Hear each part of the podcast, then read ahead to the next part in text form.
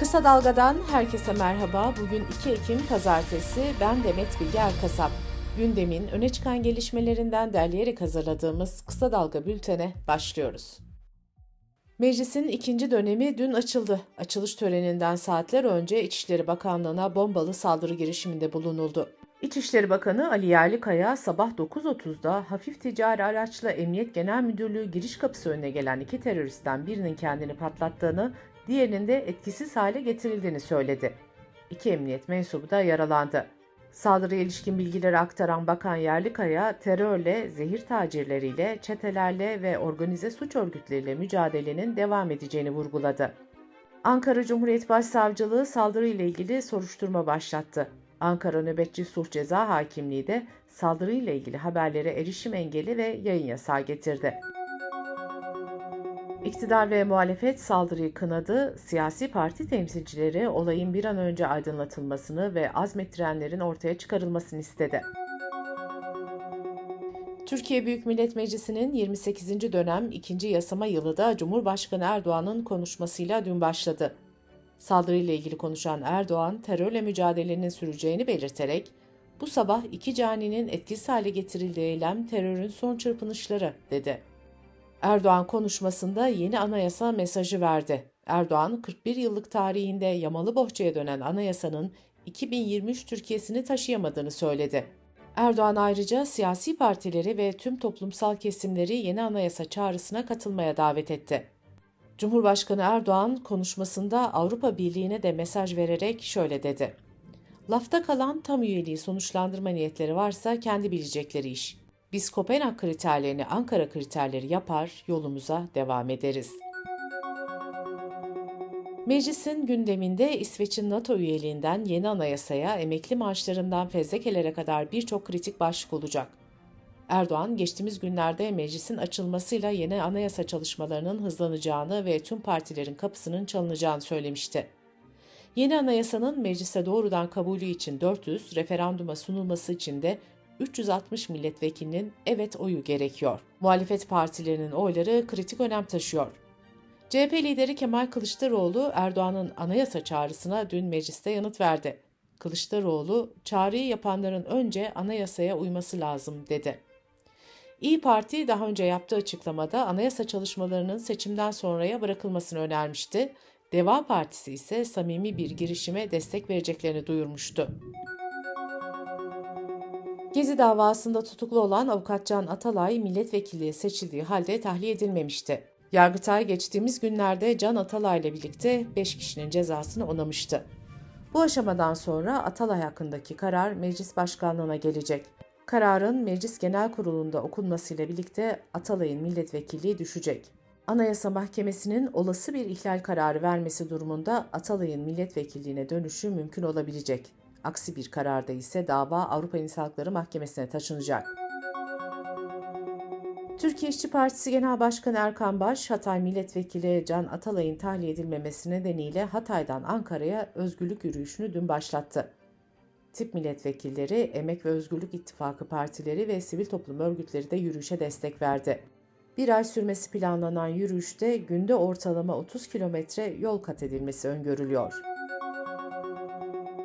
Yüksek Seçim Kurulu 31 Mart 2024'te yapılacak yerel seçimlerde esas alınacak seçmen listeleriyle ilgili kararını açıkladı. Askı listeleri 1 Ekim tarihindeki seçmen kütüğü esas alınarak oluşturulacak. Öğrenim gördüğü yerlerde oy kullanmak isteyen öğrencilerin ise öğrenci belgesi ve yurt müdürlüklerinden aldıkları belgelerle nüfus müdürlüklerine bizzat başvurmaları gerekiyor. Antalya Büyükşehir Belediye Başkanı Muhittin Böcek, kanun hükmü filmine uygulanan sansürle başlayan krizin ardından festivali iptal etmişti. Eleştirilerin odağı olan ve otosansürü savunduğu öne sürülen Böcek, festivali hiçbir bakanlıktan bir kuruş istemeden sanatçıların ve sinema emekçilerinin desteğiyle kendisinin yapacağını söyledi. Türk Tabipleri Birliği Adana Erzin Devlet Hastanesi Başhekimi Doktor Ersin Mahmutoğlu'nun tedavi gördüğü hastanede öldüğünü açıklayarak Eris varyantına ilişkin uyarı yaptı. Açıklamada Doktor Mahmutoğlu'nun COVID-19'la uyumlu klinik bulgularla tedavi gördüğü belirtildi. Birliğin açıklamasında testi negatif çıkmakla birlikte klinik ve radyolojik olarak COVID ile uyumlu vakalarla karşı karşıya kalındığı vurgulandı. Türk Tabipleri Birliği kapalı ve kalabalık alanlarda maske takılmasını önerdi. Kısa Dalga Bülten'de sırada ekonomi haberleri var. İstanbul Ticaret Odası İstanbul'un Eylül ayı enflasyonunu açıkladı. Buna göre İstanbul'da tüketici fiyatları Eylül'de yıllık %73 arttı.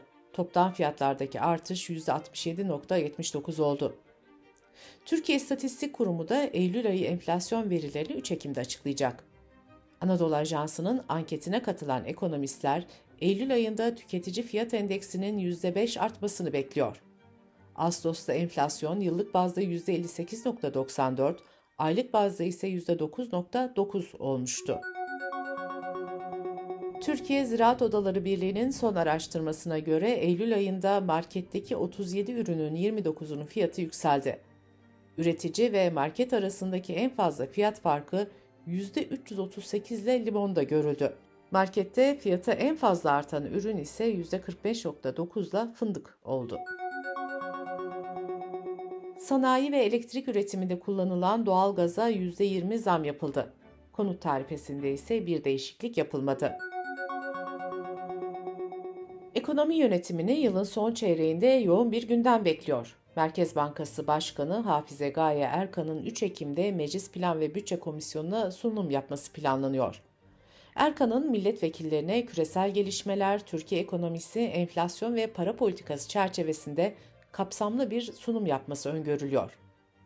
Emekli maaşlarına zam planlarının orta vadeli plandaki hedeflerle birlikte bir torba kanunla meclis gündemine gelmesi bekleniyor. Meclisin gündemine gelecek bir diğer konu ise yeni evlenen çiftlere faizsiz kredi olacak. Hükümet ayrıca yüksek kiralara karşı yasal önlem almayı da hedefliyor.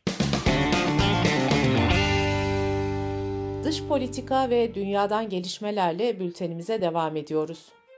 Kadınları her türlü şiddetten korumaya amaçlayan kapsamlı bir yasal çerçeve olan İstanbul Sözleşmesi dün Avrupa Birliği'nde yürürlüğe girdi. Sözleşme uluslararası alanda kadına yönelik şiddetle ilgili ilk bağlayıcı belge olma özelliğini taşıyor. Avrupa'da 6 ülke henüz sözleşmeyi onaylamadı. Bulgaristan, Çekya, Litvanya, Letonya, Macaristan ve Slovakya. Türkiye ise Cumhurbaşkanlığı kararnamesiyle 20 Mart 2021'de İstanbul Sözleşmesi'nden tek taraflı olarak çekilmişti. Ermenistan hükümeti Azerbaycan'ın Dağlık Karabağ'da kontrolü ele geçirmesinin ardından bölgede yaşayan 100 binden fazla Ermeni'nin Ermenistan'a göçtüğünü açıkladı. Birleşmiş Milletler ise bölgedeki insani ihtiyaçları tespit etmek için bir heyet göndereceğini duyurdu. Amerika'da federal bütçe üzerindeki anlaşmazlık nedeniyle ortaya çıkan kapanma tehlikesi son dakikada atlatıldı. Senatonun da onaylaması ve Başkan Joe Biden'ın imzalamasıyla geçici bütçe ülkede gece yarısı yürürlüğe girdi. Eğer demokratlar ve cumhuriyetçiler arasında son aşamada uzlaşı sağlanamasaydı, ülkedeki devlet kurum ve kuruluşları, müze ve ulusal parklar gibi kültür ve sanat merkezleri kepenk kapatacaktı. Yüz binlerce devlet memuru ücretsiz izne çıkarılacaktı. Almanya Başbakanı Scholz, ülkeye gelmek isteyen sığınmacı sayısının çok yüksek olduğunu ve düzensiz göçü önlemek istediklerini belirtti. Yabancılara parayla vize verdiği ortaya çıkan Polonya'ya seslenen Alman Başbakan, Varşova'nın vize satmamasını ve sığınmacıların Almanya'ya geçmesine onay vermemesini istedi. İsrail'de koalisyon hükümetinin yargı düzenlemesine karşı yapılan protestolar on binlerce kişinin katılımıyla 39. haftada da devam etti. Tel Aviv, Hayfa, Batı Kudüs gibi kentler başta olmak üzere ülke genelinde onlarca farklı noktadaki gösterilere on binlerce İsrailli katıldı. Eylemciler yargı paketinin İsrail'de yürütme gücü üzerindeki tek etkili denetimi ortadan kaldırarak sivil özgürlüklere zarar verdiğini düşünüyor. Bültenimizi kısa dalgadan bir öneriyle bitiriyoruz. Gazeteciler Ayşe Yıldırım ve Sedat Bozkurt Yargıtay'ın Gezi davası kararını konuşuyor. Politik Esti kısa dalga.net adresimizden ve podcast platformlarından dinleyebilirsiniz.